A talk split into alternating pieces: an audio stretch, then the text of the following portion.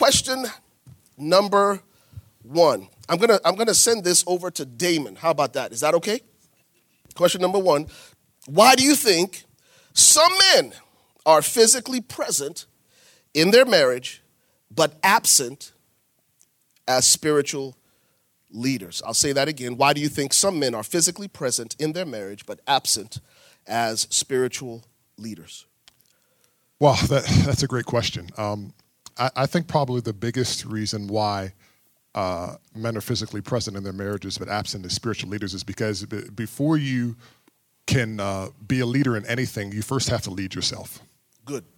Very, very important. I, I think one of the challenges that men struggle with, probably primarily, is self leadership, mm. uh, self discipline, mm. uh, being able to uh, control their desires, control their appetites, uh, being uh, disciplined to whether it's being on time or, or in your thinking or disciplined in studying the Word of God, uh, disciplined in uh, praying, uh, the, just foundational things that can can sometimes make things a challenge because see see when you put these disciplines in your life, what it does it, it disciplines you mentally. And, and, and one of the reasons, one of the challenges with being places and not actually being physically there is a, is a, oftentimes is a matter of self-discipline, particularly mental discipline. It takes mental discipline to, to not just uh, physically be somewhere, but to mentally be there and emotionally be there as well. And so I, I think it's very important that the whole self-discipline aspect, being able to focus, being able to uh, have your attention. I, I know one of the things that uh, I'm very conscious of when I'm, I'm speaking with my wife is that I focus on her, that I, I have eye contact with her, that I am not just physically, but because, because oftentimes, you know, as men, you know, we wear a lot of different hats. We're, we're fathers, uh, we're, we're sons, uh, we're workers, and oftentimes when we are transferring from one location to another, one of the things I do, particularly when I come home from work, is that I, I, really start to wean myself out of the environment that I was in so I can prepare myself for the home environment. Mm very important. And so and so i mean particularly men we have i mean we love to work. We love to work hard. We love to, to really get ourselves into what we're doing. But that's that environment. So that's what's at the worker. But now when i come home i have to put on the dad hat. I have to put on the husband hat. And so being able to make those transitions and being able to go from one place to another takes a lot of discipline no, that's huge. That's huge. Uh, uh, Stephen, would you speak quickly to the spiritual leader aspect of the question as well? And I, and I, think you spoke brilliantly to the fact that men are supposed to be all there, not just present, present physically, but present emotionally, uh, uh giving our undivided attention, not just to our spouse, but to our children as well as we lead them. Talk a little bit about the spiritual component. Let, let me, let me tell you why I, I'm going to uh, maybe emphasize that a little bit.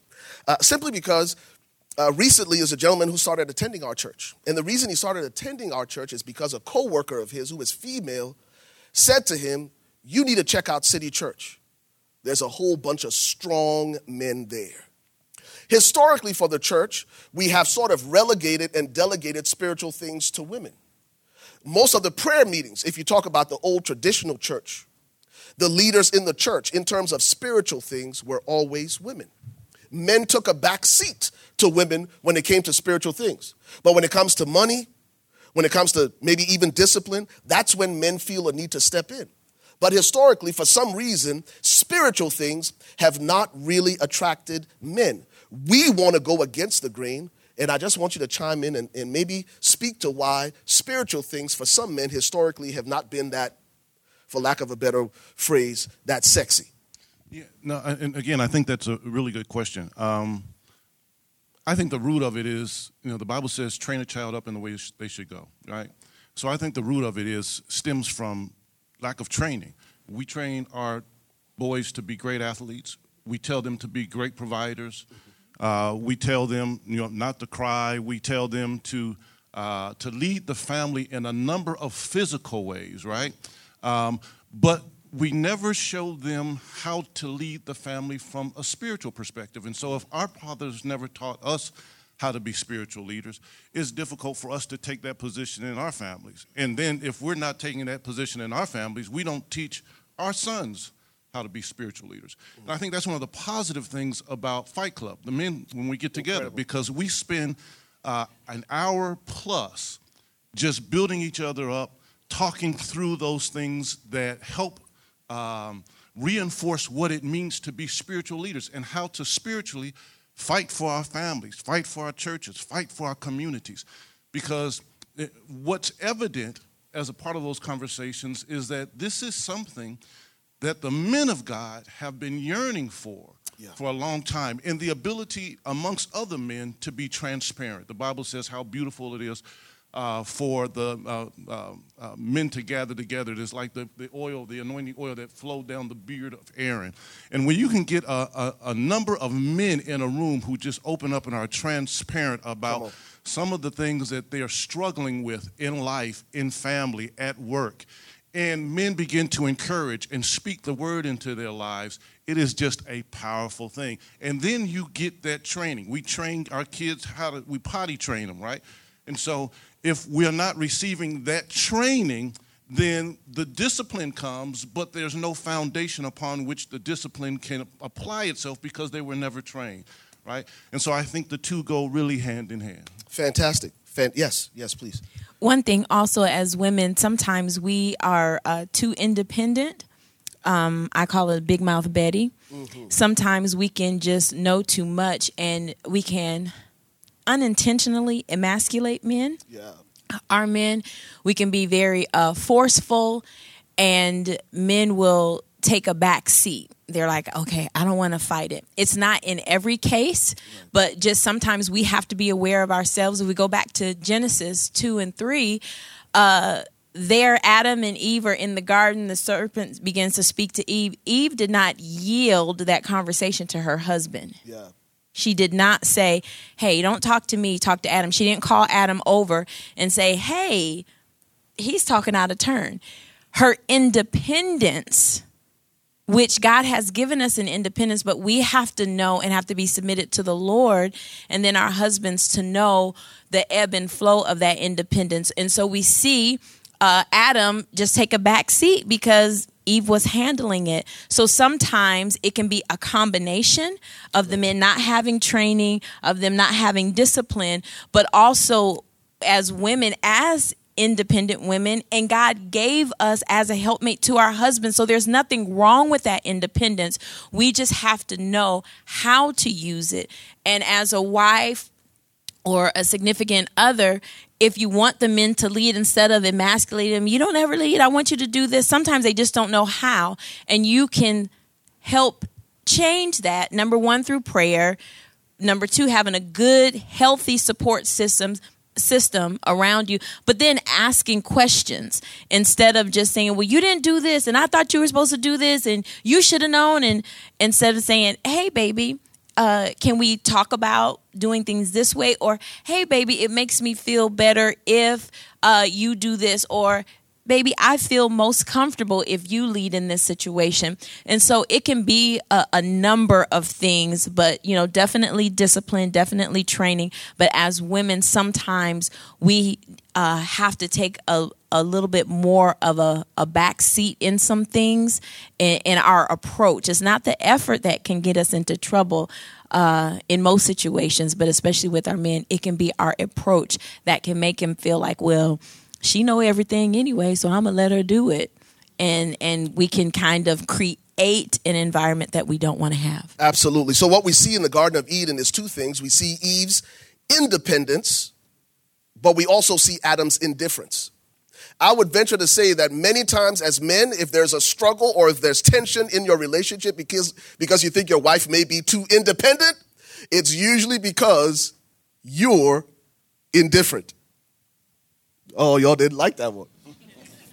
Let me tell you why now. Let me tell you why. I know this is the first question, and we take a little bit of time with it. But when you read the Genesis account, the first thing God told Adam was he placed Adam in the garden to tend it and to keep it. Two things. Two things he was responsible for. Number one, to tend the garden. So his first assignment was to be a cultivator, to be a good steward over what God had entrusted to him the land, the animals, the vegetation, etc. Number two, the word that's used there was that he was called to keep the garden, right? To keep. That means to protect. It's a military word and it speaks of defense. Long before the serpent shows up in the garden in Genesis 3, God has already warned Adam that there is an enemy out there. Are y'all listening to me? So the problem is the fact that Adam was standing there and the serpent was speaking to his wife when he had already been informed to protect the garden. So when a man struggles with a woman who he might think is independent, and we celebrate, I celebrate independent women. Go get yours. Go get yours. I'm talking about girl magic. Go get yours. Go get, did I say that already? okay, okay. Go get yours. That's one struggle you will not have at City Church. We celebrate women. We celebrate women in leadership because we believe that God has uniquely anointed, gifted women, but we also celebrate order. So part of the challenge is how do we find the balance between an independent woman and an indifferent man? Let me tell you about the, the spiritual man. Part of the problem is who we follow. Let me tell you why most men don't want to be spiritual leaders. It's because we've been introduced to the wrong version of Jesus. Let me tell you. The version of Jesus that most men are introduced to, excuse me, is a real somber, soft spoken Jesus in the movies, barely raises his voice, talks like a girl. I'm not being irreverent because when you watch those movies, that's what you see. But the scripture picks a picture of a savage Jesus any guy who can walk into the temple and start turning over money changers' tables, messing with people's money, and walk out and drop the mic is a savage Jesus. Any Jesus, any, any version of Jesus that can take on the religious establishment of the day is not some weak, uh, uh, uh, soft man. And the problem with most men, the version of Jesus that our moms introduced us to, not our dads, our moms introduced us to, was a Jesus who said, turn the other cheek. And for most men, that's not attractive. But when we look to the Word of God, we will see a Jesus who was a warrior. In fact, the scripture says in Exodus 18 that the Lord our God is a man of war. Psalm 144 says, Thanks be to God who teaches my hands to war and my, my fingers for battle. Our God and the one we follow is not indifferent about things that matter. And I think if men are going to take their role uh, uh, as spiritual leaders in the family, they have to be introduced to a Jesus that resonates with them. Because as men, we were created to cultivate and protect. And I think that's where, as the church, we have fallen short. But when you come to Fight Club, you're going to be on every every single aspect, every single step of the spectrum. Last yesterday there was snot flowing, there were tears flowing. That's how we get down. So make sure if you come to Fight Club, wear your medium t-shirts and bring some Kleenex. Because we do it both. There's a whole lot of guys over there wearing extra tight t-shirts. I don't know why they do it. Anyway, let's move on to question number two. It may In be Jesus the leader name. they follow. Oh, it may be the. Oh, wow. Wow. Wow. I wasn't, that wasn't a dig. You said you like medium. I do like medium. Yes. But this happens to be a large, by the way. Today it is. But I can see I your muscle still. That's what it is. You see the horseshoe? Look at the horseshoe right I there. I see it, baby. Ooh, yes. Man. Okay, okay, let's let's get back to the message that Jesus said. What's question number two? Did, was that helpful at all? Was that helpful at all? Okay, very good, very good. Uh, question number two. What is question number two? Question number two is what does it look like for a man to have a vision for his marriage or his family? What does that look like? Stephen, why don't you jump in there? Uh, sorry. Um, I, I, think about David in the, in the, Word of God, what it declares about him, that he was a man after God's own heart. Um, yeah, I, I don't necessarily think to have a vision for your family means that you have this clear understanding as to your purpose and where you ought to be taking your family. But I think it does mean that you're following hard after God, that at every turn you're seeking God for understanding and direction so that you can speak that into your family uh, and praying for the, your family and your wife so that there might be alignment as it relates to that vision. But if you're if you're chasing hard after God, seeking God, then I think that's what that means to have a vision because now, as opposed to you coming up with your good ideas, you're seeking God for God ideas, right? And so that's. Absolutely, very good. Damon, why don't you chime in? I, I think one of the, the challenges that a lot of men have as it pertains to a, a vision for their marriage and their family, see, in order to have a clear vision, you first have to see a good vision. Good. And I, I think oftentimes, you know, uh, most men, if you never grew up in a household that had a strong marriage, or if you never grew up in a household that had a healthy relationship between parents. I mean, I, I, was blessed and fortunate enough to my parents, but before my father passed away a few years ago, my parents were married for almost 50 years. Mm. And so, but one of the things uh, I realize is that, that, unfortunately, that's not always the norm anymore. Mm. You know, and so and so one of the one of the, the, the, important things about you know being in a great church, seeing our pastors, uh, Pastor Wendy, seeing their great marriage, you know, seeing other people healthy marriages, is that when you see healthy marriage and you see healthy relationship and you and you surround yourself with, even if you didn't grow up in that type of environment, it, it, once you start getting exposed to great relationships and great marriage and having a great vision like that, that what that does, that now gives you a picture and a framework to work with and, and now you can see okay okay this is the way i should love my wife. This is the way that a woman should treat a husband. This is and so and so that gives you a base to start from. I, I, a lot of people they're starting from ground zero when it comes to relationships. They start from ground zero when it comes to marriage. They, they don't even have a, a good base but I, i'm just grateful when, when you come into a sound church that you can have examples of what it means to have a strong vision and examples of what it means to have a strong family. And once you have that example, you can build from that. Fantastic. Uh, this is one of the things we say often here at City Church that you cannot lead or live beyond what you've been exposed to. That's so true. I'll say that again. No one, male or female, can lead or live beyond what they've been exposed to. So, as men, if we're going to have a compelling vision uh, for our family, we must discover that from God's Word. Let me give you a compelling vision of what the family ought to look like from God's word. Uh, Psalm 128, Psalm 128, beginning at verse 1, it says, Blessed is the man who fears the Lord. It says, When you eat the labor of your hands. Let me tell you something about a man with vision for his family. He is, first of all, a provider. Notice what it says when you eat the labor of your hands. He is responsible enough to take care of the material and physical needs of his family. It says, When you eat the labor of your hands, you will be happy and it shall be well with you. Notice verse 3. It says, Your wife shall be like a fruitful vine in the very heart of your house.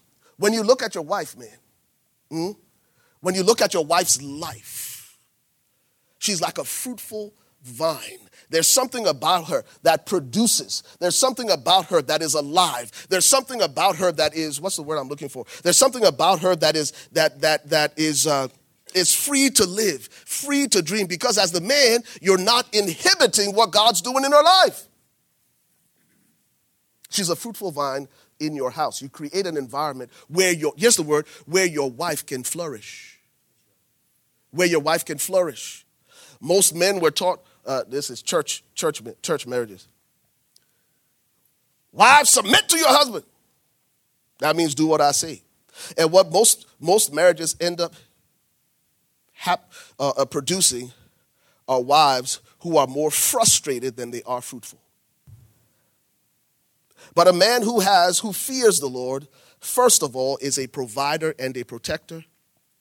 And the evidence of that is you will look around and you'll see your wife, and she will be a fruitful vine. She will flourish in every area of her life. Notice what it says. It says your children are like olive plants all around your table. I wish I had time to talk about the imagery there, but let's go on to verse 4. It says, Behold, thus shall the man be blessed who fears the Lord. I wish I could talk some more about that, but what I'm saying is simply this that as men, we cannot lead our families beyond what we've been exposed to and what we need to be exposed to. Rightfully, you said, rightfully, examples of good, godly marriages, but let's go back to the blueprint in God's word and discover God's plan for what marriage should look like. Psalm 128 is an example of that. Are you with me?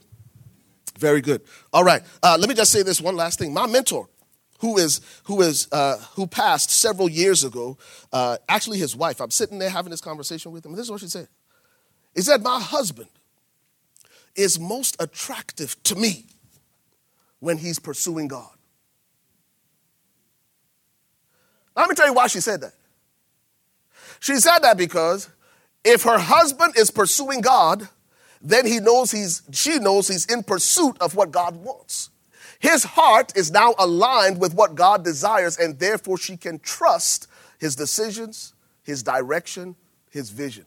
Because it's not coming from some arbitrary place, it's coming out of his intimacy with God.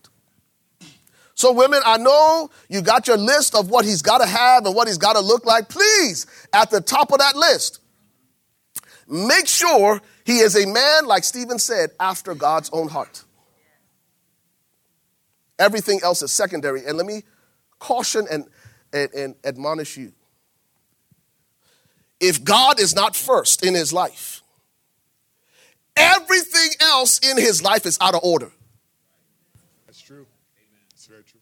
No matter how successful he is, no matter how fine he is, no matter how good he smells.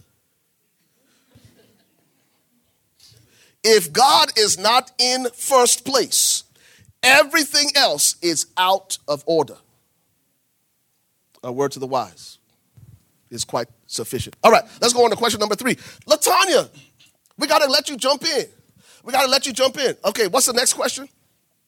In a blended family, in a blended family, how do you tell your wife, come on, somebody, uh, how do you tell your wife to let her kids grow up and figure out stuff on their own? Especially if they grown. Is that what it said? Especially if they're over 18, my bad. Especially if they're over 18. Listen to the flip side. Listen to the flip side. We're going to answer. Well, here's the B side. She doesn't realize it's putting a damper on our marriage.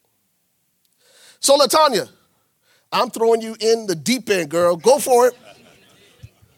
So I'm going to hand the mic to uh, my wife, T. Uh, I, I think the Bible talks about leaving and cleaving. And one of the things that's primary in every relationship is to make sure your relationship with your significant other is solid, that you're working to become one. Because the enemy will use everything, even your stepchildren, even your biological children, to try to put a wedge between you and your wife. And so, one of the things I love about Latanya was when we first started dating, she said, when she gets married again, she knows it's going to be a blended family. But her heart and her mind is set toward making sure that there's no seam, there's no gap between her and her husband, such that that marriage looks unified. And, and that was powerful to me. Um, and so I'm going to ask her, because we've had this question, we've had this conversation before, you know, and so I'm going to hand the mic to her and let her tell you what her response and what she thought about. Y'all know I'm up here with all these pastors. I'm talking to you like I'm your sister girl. At the so understand where I'm coming from. Um, but Stephen was right. So when we did get married, that was my heart that there were no lines. So when we were together, you wouldn't be able to say she belongs to him, he belongs to her. I, I didn't want that to be the case. And so um, we were deliberate, intentional, and we're still, you still have to be deliberate, intentional about that. This is a conversation that we've had. Um, and I was able to, um, I was in a position to be able to receive what he said to me. First of all, it wasn't the first time I'd heard it. Um, and he said, basically, you, you have got to take your hands off. You've got to let you know, him grow up and let the Lord do what the Lord's going to do. Mm. You've done what you're supposed to do. So for me, I was able to receive that from him, probably because it was the season that, you know, he always says when the uh, student is ready, the teacher will come. Mm-hmm. I was ready. Um, but my heart trusts him. So I was able to receive what he said to me. That also put me in a position where I had to stop and be introspective. Raise it. I had to be introspective and um, ask myself, why was I even still trying to parent like that? Um, there was a reason I was doing that.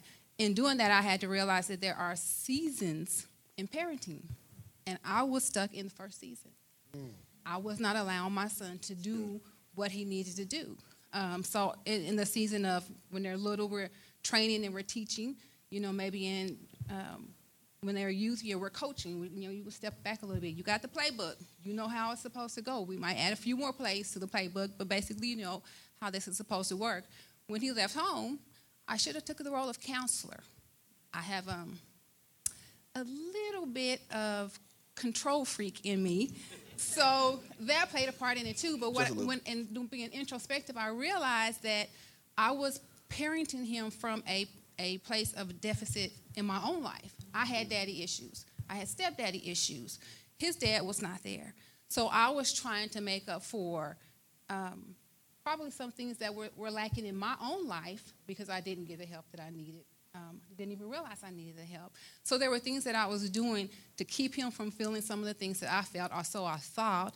Um, and then in trying to to you know guide him, I was being a helicopter mom, um, and I had to get to a place where I realized you need to deal with your own issues. And doing that, I did counseling to help me go pull up my own root mm-hmm. um, of why those things were happening, and then allowed me to be able to step back a little bit and realize God has a plan for him. Mm-hmm. I had one. It was good. I had the script all written out. He wasn't doing nothing I had scripted him to do. He was all over the place, but I realized God's plan is way better than mine anyway. Good. You know, good. so take your hands off. Trust that um, God's plan will work out, even if he makes a bad decision. And, and he's made some. Um, the Lord's made me some promises regarding him. And good. so I have to stand on the word of God and trust. One, I can't love him more than God can. Good. Can't, good. That, that can't happen. So I have to trust every promise, and I speak promises over my son every single day. And until they come to fruition, and some of them have already begun to come to fruition, but until they, um, I can see them, the game's not over. I'm staying in the battle. I'm going to keep speaking. But he who promised is faithful. Yes, he is. And until I see that, we still in here, and we still got some work to do. But I'm going to let him make the decisions so that I'm not being the savior that he looks to Jesus when he's in trouble and he's not looking to me to fix his problem. Very good. Very good.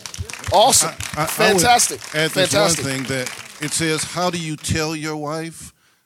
It doesn't matter how you tell her. If she's not in a place, if she doesn't see you as a, pl- a, a, person whom she can trust, and she's not in a place where uh, she's dealt with some of her issues and she can look in, introspectively, every everything you say, no matter how you say it, is going to feel like an attack. And I think right. because we started out having had that conversation, it wasn't the first time that she'd heard it before. She was in a place not only to hear what I said, n- more so see what I've done with my child, my, my daughter, and my other stepdaughter. Um, and that, that kind of positioned her such that she didn't have to fight this battle on several battlefronts, right? She didn't have to fight what I was saying because he might be jealous or this, that, and the other, my son. And then I got to fight my own issues, and I got to fight the, you know, the fact that his daddy wasn't there. All I have to do is worry about where I am because I know he's coming from a safe place. So I think that, that that's huge, right? Fantastic. Was that helpful? That was so helpful. Good, good stuff. Very, very good. All right, what's our next question? Uh, or did we want to jump on that? Did we talk about how it's putting damper on the marriage, or do we want to navigate that part or no? Um, how do you how do you how do you work through that while you're giving that person the time uh, the time or the space uh, to be able to hear yeah. or to see for themselves? You talked about a season of introspection where you had to deal with yourself. What do you do while you're waiting for that moment when the person is ready to hear what you have to say? Because in the meantime, it's putting a damper. It's negatively impacting the relationship. What do you do? I, th- I think at the end of the day, you have to trust that. Um, you have to trust that the words that you speak and the person that you um, decided to join with in marriage is going god's going to put them in a place where they're able to hear it. Uh, you're only going to frustrate yourself trying to work in god's area. Sometimes you speak the word you trust the lord and you step back and allow the lord to do it because sometimes one of the things that will happen eventually is that god has a way of of isolating those kids and putting them in situations such that the, the trouble that they may find themselves in, the difficulty that they may find themselves in, is difficulty that they're going to have to go through. You can't reach in and pull them out, right? And so for years you've been able to, to save them, you've been able to jump in and, and be super mom, super dad, whatever. But all of a sudden you'll look up and you'll find them in a situation that you want to be able to jump in and help, but you can't. And in that season, you'll realize, you know what, the Lord has tied my hands. Uh, what I've been hearing, there's a lot of validity to that. God is trying to do something with them, and I keep getting in the way. And so if you allow God to do the work, instead of frustrating it and just step back and trust the Lord, then I think you'll be okay. Absolutely, absolutely. Only thing I'll say to the B portion of the question is uh, one of the, the, the things we say here at City Church uh, as it relates to patience is that patience is learning to move at somebody else's pace. One of the things we're called to as husbands and wives in covenant who love each other with the God kind of love, agape. Uh, you read 1 Corinthians 13, and the first thing it says about love is that love is patient. So if I really love this person that I'm in covenant with, I will choose patience. I will choose to move at their pace because just because I'm ready doesn't necessarily mean they ready. And one of the ways I can show that I truly love and care for this person is that I will patiently walk with them through their process. Are y'all with me? So the key is while you're waiting for this person to be able to hear what they need to hear, is I will choose patience. Go ahead and put James chapter 1 uh, on, the, on, the, on the screens real quick. I'll just read uh, a few verses, I think two and three, James chapter 1, verses 2 and 3.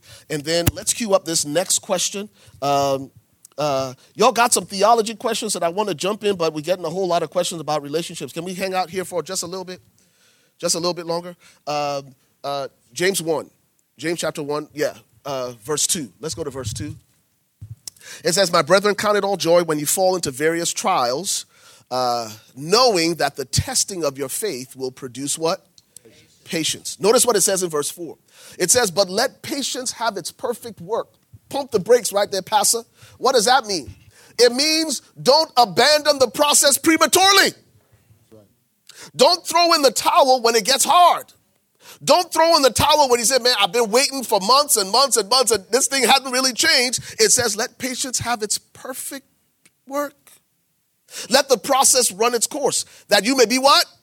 Perfect. That word perfect means mature, that you may be mature and complete, lacking nothing. What that means is your patience is not only helping them to work through their process, giving them the time to work, your patience is actually helping you.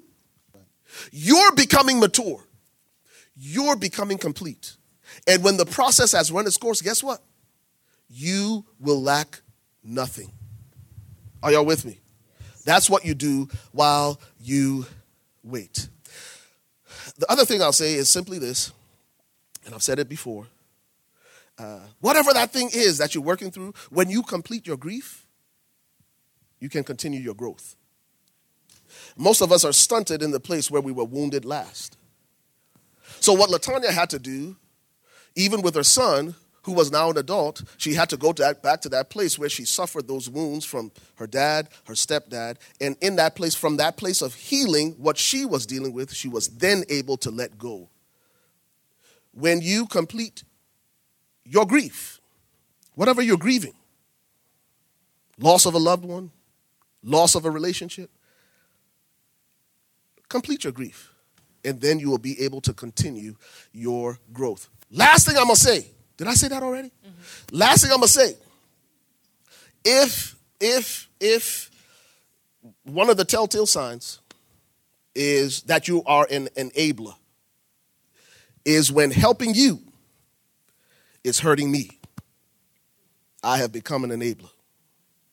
So, uh, what you want to avoid is relationships, whether it's your children, your girlfriend, your boyfriend, where helping that person now is now hurting you.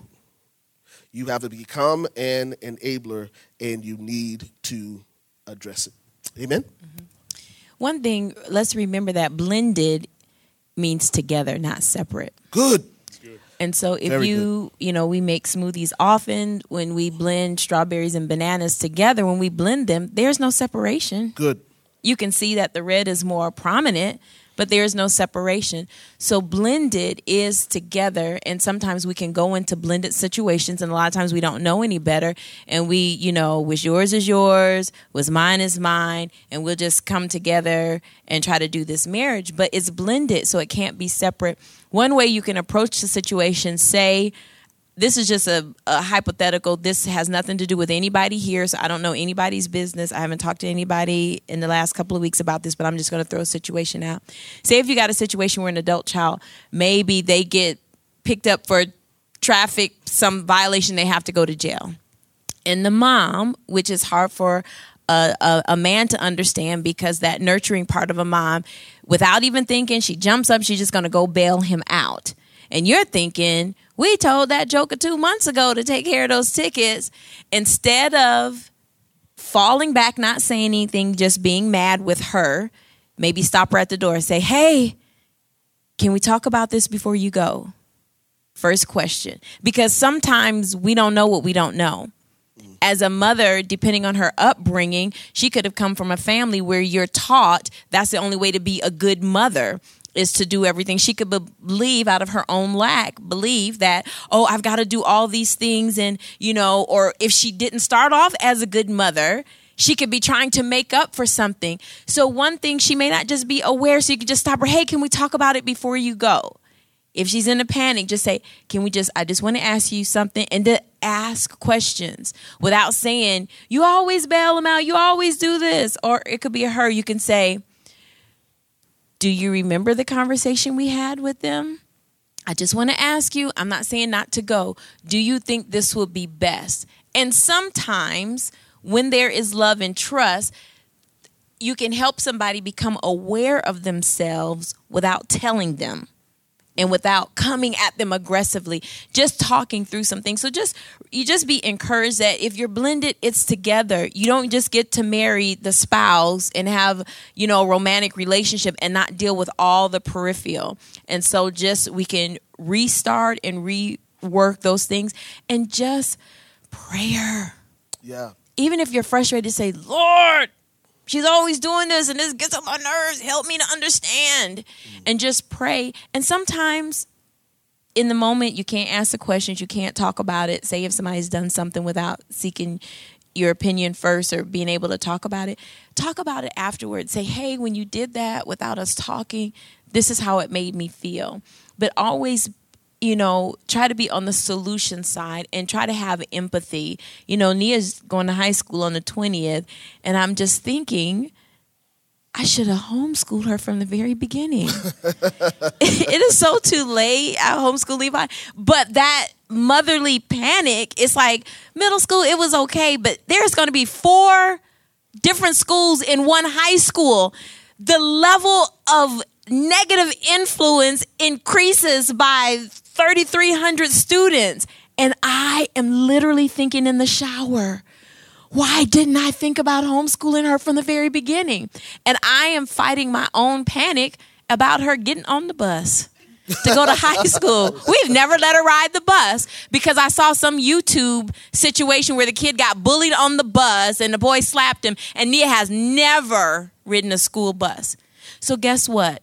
I'm going to grow up and put her on the bus on the first day and I'm gonna close my eyes and go eat me a gluten-free biscuit and just I'm just gonna rock in the kitchen. Because guess what? This is a process for me to trust God. I'm just gonna rock and eat and drink some coffee. And so as a mother you can get into panics about the silliest thing. Right yours it might be adult children. Mine is just putting a girl on the bus. And so just have some some empathy just have some patience and tell yourself we are blended. That means we are together. Fantastic. Fantastic. Very good. All right. So so we're going to do rapid fire because we have several questions we haven't made it to. Going to go rapid fire here quickly. Uh, let's uh, real quick i'll just answer this one. It says uh, uh my girlfriend says uh, this is i think question number two. Uh, my girlfriend says if i don't go to church every sunday god will leave me behind well, I'm not sure what God will leave me behind means, but let me just say this. In First Peter, the scripture says uh, that God is not slack concerning his promises as some count slackness. What it's saying is God ain't like you and me. God's timetable for each of us is different than what our timetable would be. So God is not slack concerning his promises as some count slackness, right? But he is willing that everyone should come to the saving knowledge of Jesus Christ. That none should perish, that all should come to the saving knowledge of Jesus Christ. So God is not in the business of leaving us behind. He is patient, he is long suffering. In that very verse, it says, For a thousand years is as a day, and a day is as a thousand years. So just because it's not happening at your pace doesn't mean it's too late for him and God gonna leave him behind. Let me give you the flip side though for your boyfriend. The scripture says if you if you hear his voice today, harden not your heart. And if the person is here today, let that be an admonition to you. If God is in pursuit of you and God is talking to you, if you hear his voice today, do not harden your heart because tomorrow is not guaranteed. I saw, I saw a, a, a graphic and it was a uh, Muhammad Ali quote. And this is what he said He said, Live every day as if it's your last day because one day you will wake up and be right. So you and I can say, oh, God's patient, and that's true. But if you hear his voice today, harden not your heart. What am I saying? God ain't gonna leave him behind, but tomorrow is not promised to any of us. All right? Uh, next question. Does that make sense? Okay. Um, oh, Lord Jesus. Uh, this is a faith question. Woo! Do we have time to even go down that road? Do we? Let me let me let, us do this one. Uh, number five, under faith. It says exactly what is holiness, and do I have to be perfect? Bishop Denson, let me. Archbishop Denson, why don't you answer that for us? Rapid fire. What is holiness, and do I have to be perfect? Well, let me answer the, the, the part B of that. No, you don't have to be perfect. Good. no, you don't have to try to be something that's impossible. Yes, right. Okay? um, uh, uh, and the first part of that is what exactly is holiness? And, and I, I, I, think if you have grown up in church for a long time, like I, I, am I'm a church kid. I grew up in church. My dad was a pastor. And the old school church uh, had a definition of holiness. Come on. Uh, that was very external. Yes. Meaning that uh, what you wear, and uh, you, if you were holy, you wore a long dress, or if you were holy, you uh, uh, you, you you didn't go to movies, or if you all these different things that all these different. You didn't wear makeup things. or you jewelry. Didn't wear makeup and all. A lot of that stuff just made people ugly. It didn't make them holy. Come on, somebody. Come on, somebody. Tell the truth, Pastor. Shame the devil. Go ahead, brother. so, but yeah, I mean, even with the whole makeup piece, and and see, see, holiness is not external. Uh, holiness starts on the inside. Yes, it does. It's an inside job, and, and and when it starts in inside, then what's on the inside then manifests itself to the outside. Um, you know, once you once God really starts dealing with people and the Holy Spirit starts dealing with people about their relationship with Him and and developing a relationship with Him, there there are a lot of those do's and don'ts that we like to try to put on people. Uh, you know, God, you know, as we teach people to have a strong relationship with God, God works that out of people. You know, God deals with people's hearts about what they wear. God deals with people's hearts about what they do.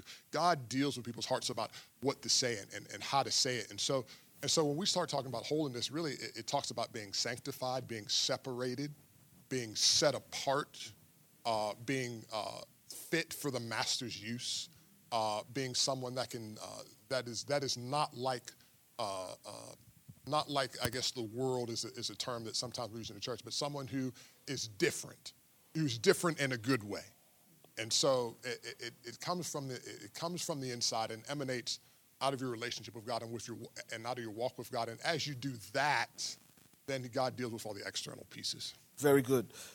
Did you want to jump? He covered it. Okay, this is what I'm going to say. I'm just going to jump in rapid fire. Y'all ready for this? Rapid fire. Uh, the word holy. Uh, let me let me back up for a second, uh, because if you read First Peter, uh, you see where Peter writes and he quotes the Old Testament, where the Scripture says, "Be holy, as I am holy." That's what the Scripture said. As God speaking through the prophet. Be holy as I am holy. How are we going to do that?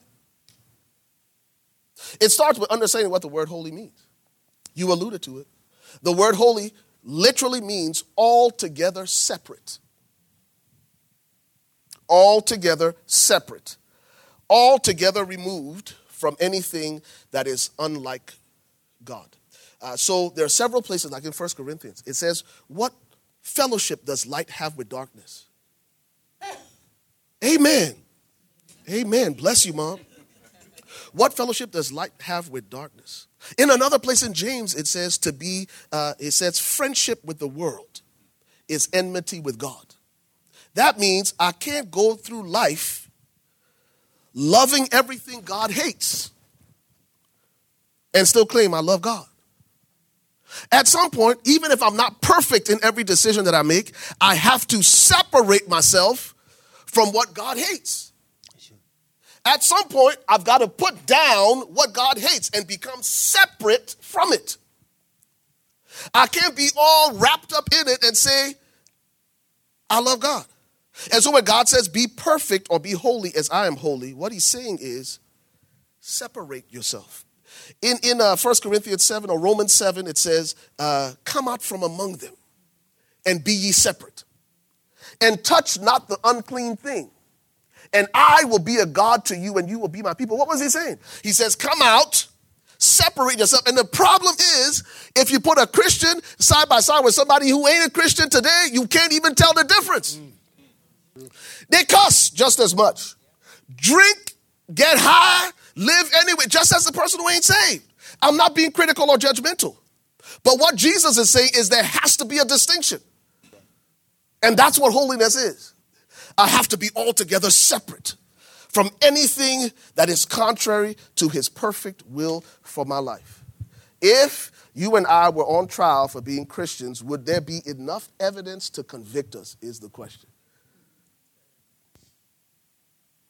That's what holiness is. Are we going to stumble and fall? Yes. And when I say to remove ourselves from the world, this is what I'm not, what I'm not saying. In fact, Jesus was accused of being a friend of sinners. I'm not saying you can't have friends who don't know Jesus. In fact, you need to have a lot of friends who don't know Jesus so you can share yeah. Jesus with them. That's right. But at some point, at some point, I have to make a decision that my life will be a reflection of Jesus. That I can be like Daniel and be a, a teenager, a teenager in a heathen culture, and still be set apart and still say, I will not defile myself with the king's meat.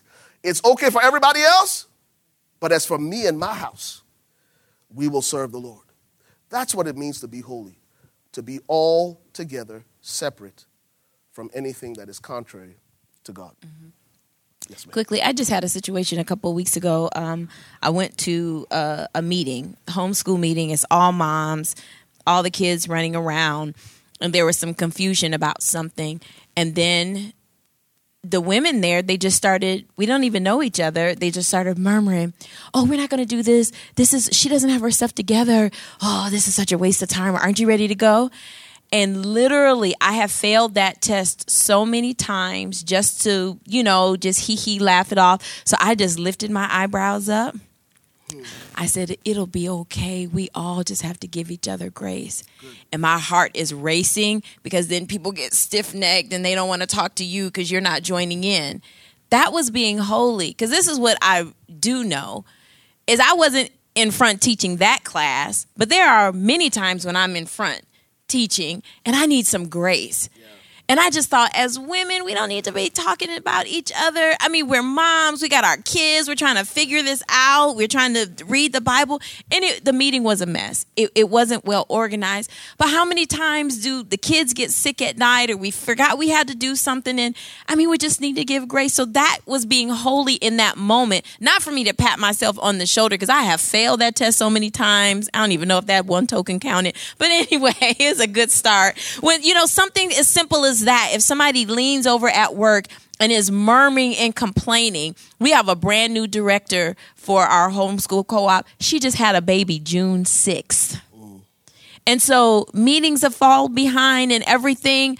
That's not where I'm going to go. I just told her, hey, if you need anything, you can call on me because I don't want her to be anxious. She calls me, she texts me on Friday night, hey, I need a teacher for this other class. I have graduated from teaching, I have retired from teaching. I don't want to teach them kids. I don't even know them kids. And it's homeschool, homeschool kids, they just could be weird, except for Levi. I'm just trying to, you know, make sure he's not weird and, you know, all this kind of stuff. And then that means I got to prepare. And I'm just trying to get women's Bible study together. And I'm going through all of this as I'm texting. Absolutely. Because guess what? Our director has not given her heart to Jesus yet.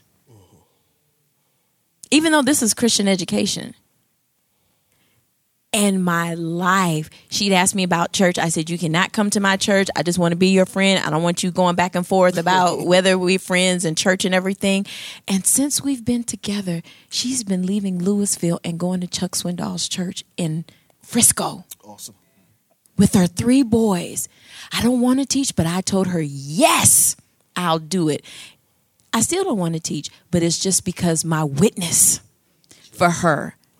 I'm a believer. And so sometimes, and guess what? I said yes at 9:30 on Friday night. At three o'clock yesterday, she said, We're just gonna blend the classes together because another family can't make it.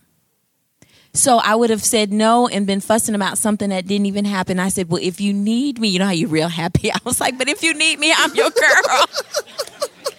and so it works out. So being holy, those are simple, holy moments. Absolutely.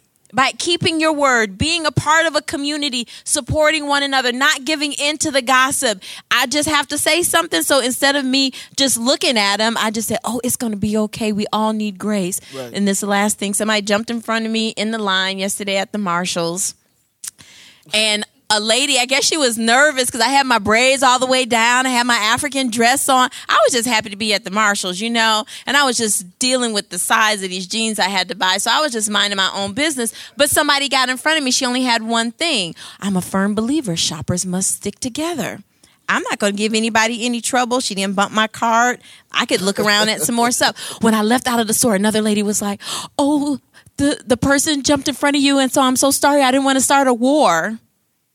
And the person was with her, and so this is being holy. I said, "Oh, it is so okay." I said, "Shoppers, we have to stick together.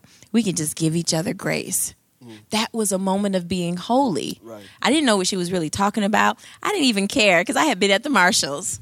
And I did find a pair of jeans my size. So I was just so happy to myself. But those are moments of being holy when we refuse to take up an offense that the world says you can be offended. We refuse to to partake in conversations or ways that the world the way the world would do things. Those are simple steps of being holy. It's not just walking around with no makeup on and wearing dresses or not going to the movies. There are some movies though we should not see, but that's for another time. There are some times when we do need to be separate, but God has given us so much creativity and arts. I just really don't think He's that uptight. There are certain levels of Right. profanity that we don't want to cross over just because we want to protect that very great treasure in this vessel of clay. But I just think that that if we just simple steps of obedience cause us to just experience the blessing and the overflow of God. Very good. Very good. Excellent. All right, what time is it? 11:35. Okay.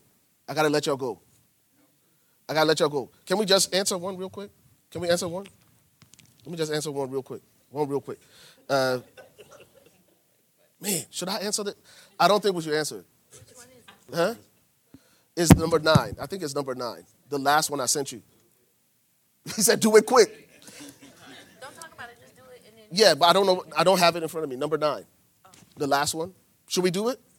I think this will be helpful. It says after working in the daycare field for four years, I now realize I'm not interested anymore. Uh, so maybe the person is sensing transition. They've lost passion. Uh, don't get me wrong.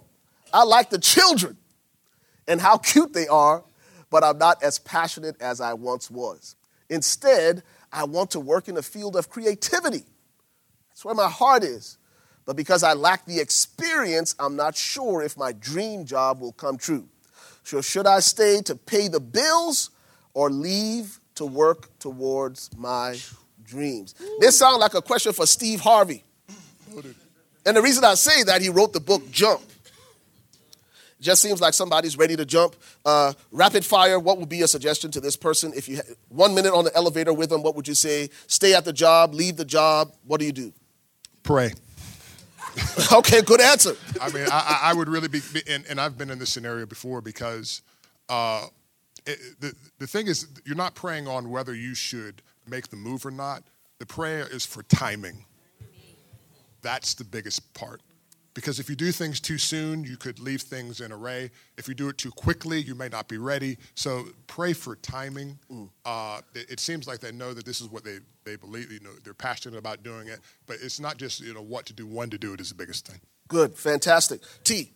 Damon took my answer. Did he? I, I, I would say pray too. Um, because you have a desire, and I believe God gives us desires of our hearts that may be a God thing, but then we go back to seasons. Is it the season? So pray for direction. Very good. Yeah, I, I, mean, prayer is is the key thing. I think the other thing is, as a part of prayer, look for the Lord to open doors. Um, mm-hmm. because that might give you an indication as to when your season actually comes up. If all of a sudden opportunities start presenting themselves that weren't there before, then then then pursue those opportunities and see what the Lord is doing. Fantastic. Pray. Number one, get a plan. Number two, so keep your job and give it an expiration date. Keep your job and then say, okay, well, in six months, I want to be right here. Well, after that six months, don't just jump ship. We are never going to tell you just to quit your job. Uh, you would have to know that. That'll have to be something that the Lord will tell you, but you can uh, have a plan. Never feel that you can't have your dream. Never feel that. Like T said, God gives us the desires of our heart. As long as you've got breath in your body, there is still an opportunity for your dream to come true. Age is not it doesn't even matter.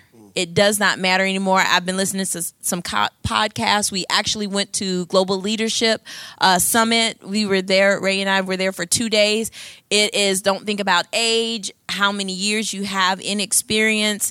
It, it doesn't matter it is there is a market for everything in the world in America. And so have a pray, have a plan and work yourself out of that job whether it's volunteering in that area of creativity, whether it's studying it some more as you're still on this job to pay bills, but you can keep paying your bills and just make a seamless transition into that dream job. Absolutely. and we can give you you know offline we can recommend some books and things that can uh, help you achieve those goals. Absolutely. So same thing they said pray for sure. Prayer will give you the, the uh, timing. Uh, it will also help you develop a plan a plan of execution a plan of execution. Uh, in the Army, we had uh, two things. There was the preparatory command, Pastor Jesse, retired lieutenant colonel, and then you had a command of execution. Sometimes what you feel when you begin to feel that prompting on the inside of you saying it's time to transition from the daycare to a creative, something in creative arts, is the preparatory command. So if we're standing in formation, a preparatory command, if we're going to salute,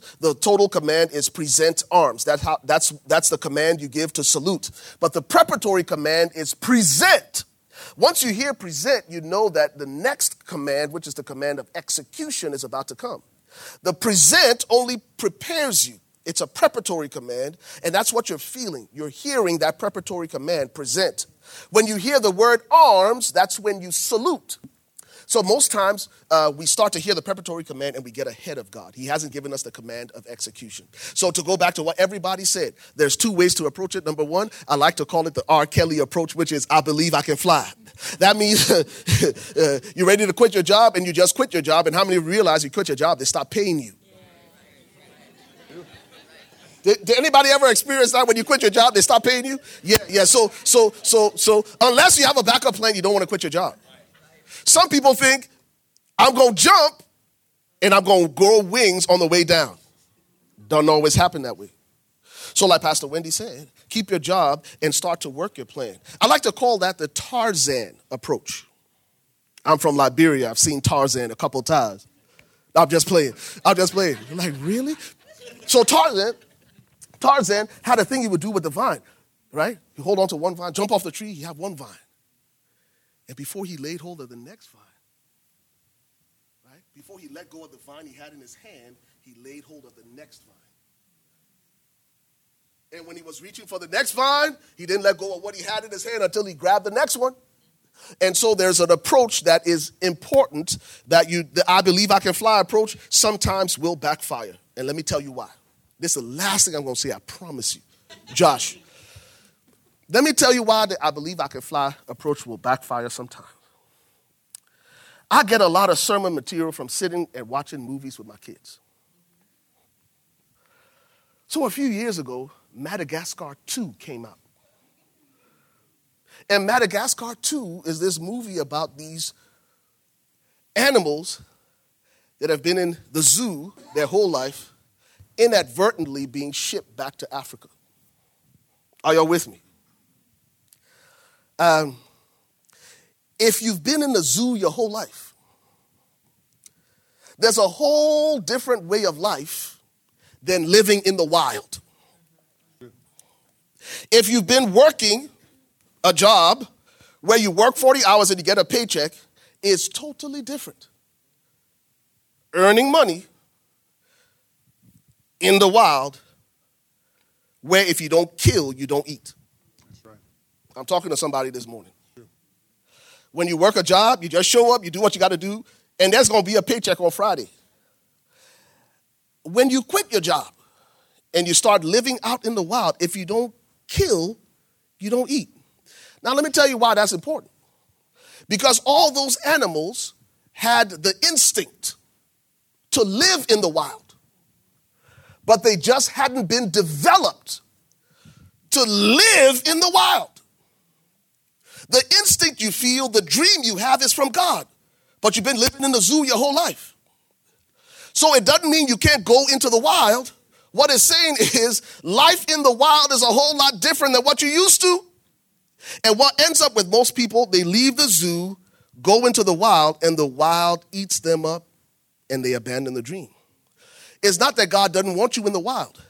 There's a whole different set of rules in the, in the wild that you now have to become accustomed to, that you have to acclimate yourself to. So follow the dream, but realize life in the zoo is different than life in the wild. And as you pray, God will give you wisdom for how to accurately navigate life in the wild because you are a lion and instinctively you're created to hunt, but your whole life somebody been feeding you meat in a cage. Are y'all hearing me? That's good. So make sure, make sure before you let go of that vine that the Lord has started to develop you in the wild. That you're not just hearing the preparatory command, but you're hearing the command of execution now go. Let me pray for you.